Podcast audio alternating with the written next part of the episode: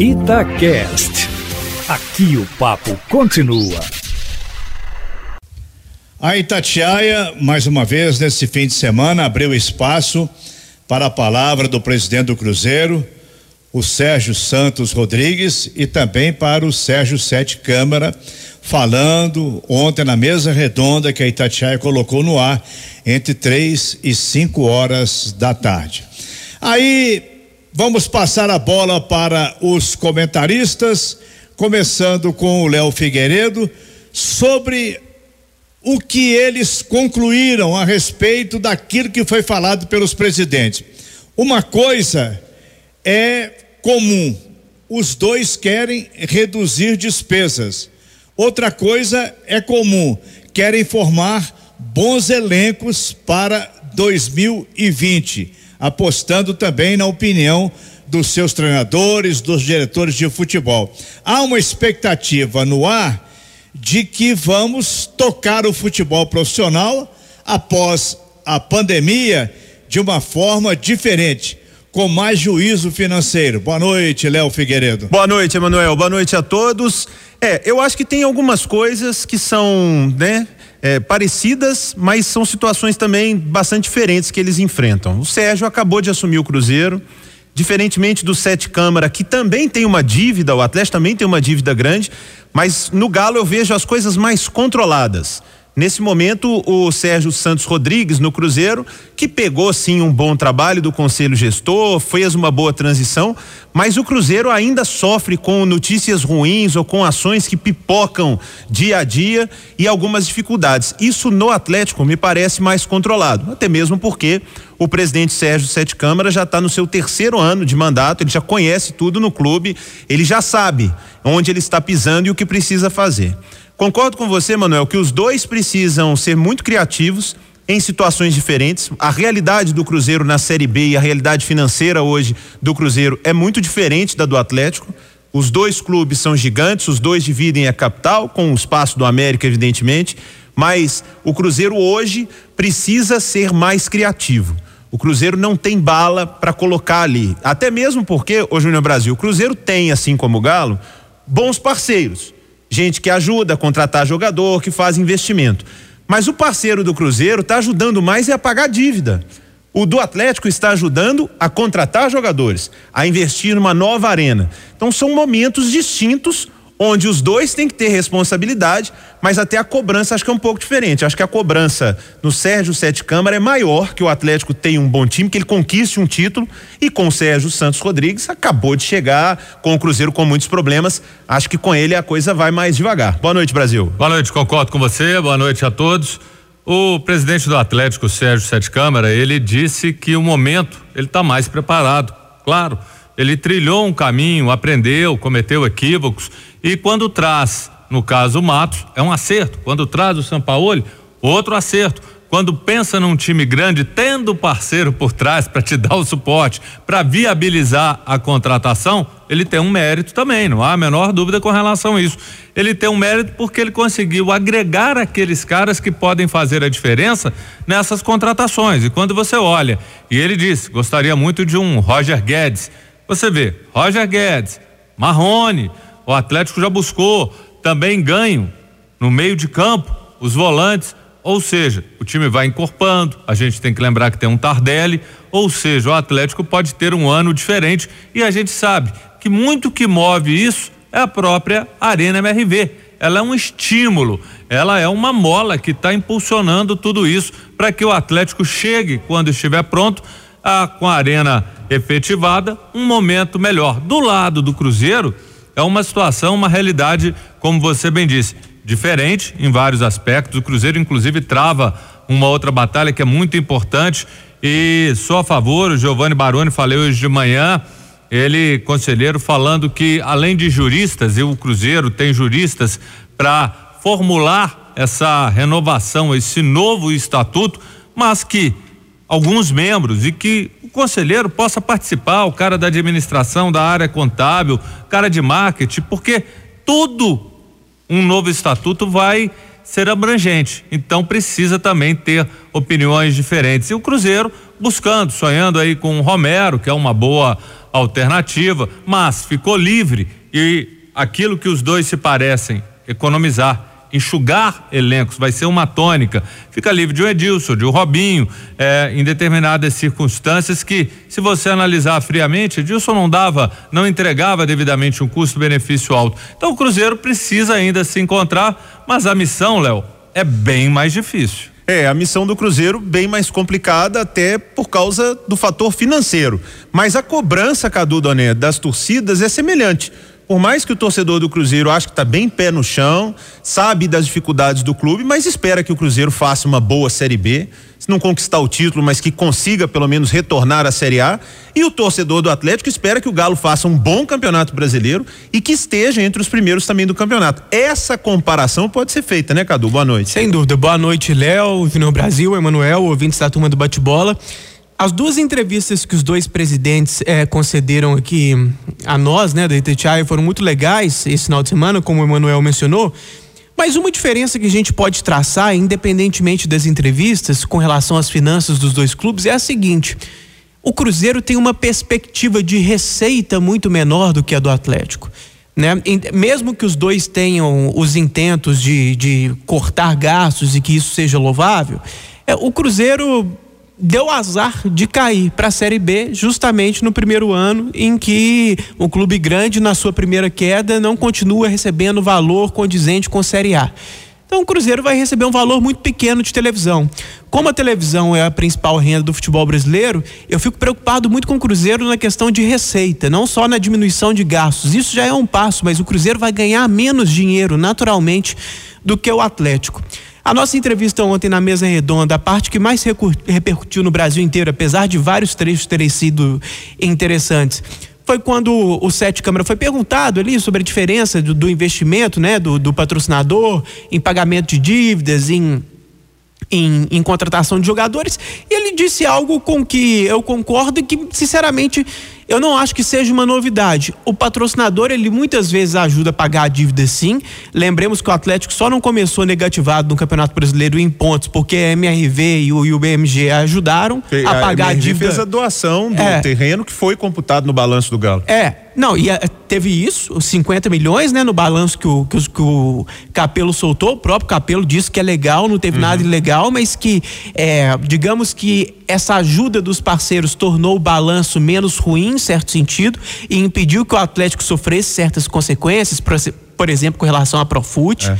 Então, ajudou na dívida nesse caso, ajudou na dívida no caso do Michael Suel, por exemplo, né, que impediu que o Atlético perdesse pontos mas também em alguns momentos quer colocar dinheiro em investimentos mais afirmativos, né? Investimentos que gerem mais mídia, gerem mais marketing, trazer alguns jogadores. Então acho natural, acho que ele foi transparente, acho que foi muito legal e acho que o parceiro ele pode ter esses dois vieses, né? Ele pode ajudar de um jeito e pode ajudar de outro. Não, não vejo nenhum problema nisso. Afinal de contas, parceiro é parceiro, né, é, Manuel? E futebol e o futebol, né, Manuel, não tá, não tá podendo dar Ficar sem se parceiro, dar o não. luxo de dispensar parceiro nenhum nem para contratar, nem para pagar a dívida. Bom, mas pelo menos nós estamos vendo, no caso do Cruzeiro, uma palavra oficial. Porque antes, com o conselho gestor e toda a sua boa vontade, o seu bom trabalho, havia palavras diferentes para assuntos pontuais. No Atlético também fala o seu presidente. Isso é bom, é a palavra oficial, é a caneta mais forte. Mas nós estamos, a cada momento, recebendo informações diferentes sobre a volta do futebol. E eu me lembro que na entrevista sobre a volta do futebol, o presidente Sérgio Sete Câmara falou que ele só acredita para o final de julho ou início de agosto. Estamos então a 40 dias da possível volta do futebol. O que é que os times vão fazer? Vão continuar treinando? Vão fazer jogos treinos? Isso seria possível? Alguma coisa tem que ser pensada, porque essa longa temporada sem futebol ela está deixando o torcedor, primeiro, ansioso, e os dirigentes querendo que os times voltem a campo, exibam as suas marcas, as placas nos estádios, mesmo que o estádio seja sem público, mas a Federação Paulista coloca uma data, a Federação do Rio já está marcando data para a volta dos jogos e por aí afora. A opinião dos comentaristas da Itatiaia em cima de tudo isso, dá para pensar numa data para a volta do futebol, Léo Figueiredo? Emanuel, é, eu estaria mentindo se eu te dissesse que eu tenho uma data na cabeça. E seria até um pouco irresponsável da minha parte. Nem os infectologistas é, têm, né? Exatamente. Se, que, se os médicos que estão acompanhando, se o governo está em cima, eles não conseguem cravar, eu penso o seguinte: muitas vezes indagado nas redes sociais, ah, você acha que então não deveriam voltar aos treinos? Por que que está treinando? É, o futebol é diferente. Os jogadores precisam estar aptos para quando o futebol voltar, eles terem as melhores condições físicas para poderem retomar a prática do futebol. Tanto que na Alemanha, onde se voltou mais rapidamente, a gente está tendo uma série de lesões. No Brasil também vai acontecer, a Espanha que volta no próximo final de semana também vai acontecer, porque não é a preparação ideal. Mas traçar uma data, eu acho muito difícil. Até mesmo porque se a gente fizesse essa pergunta eh, no início da pandemia, tinha assim, não, a gente espera que em junho volte o campeonato, ah, não, em julho, isso está sendo só arrastado. E ainda tem, Cadu, a situação diferente do Brasil. Nós temos uma condição completamente diferente do restante do, do mundo nesse momento. Nós somos o foco da pandemia.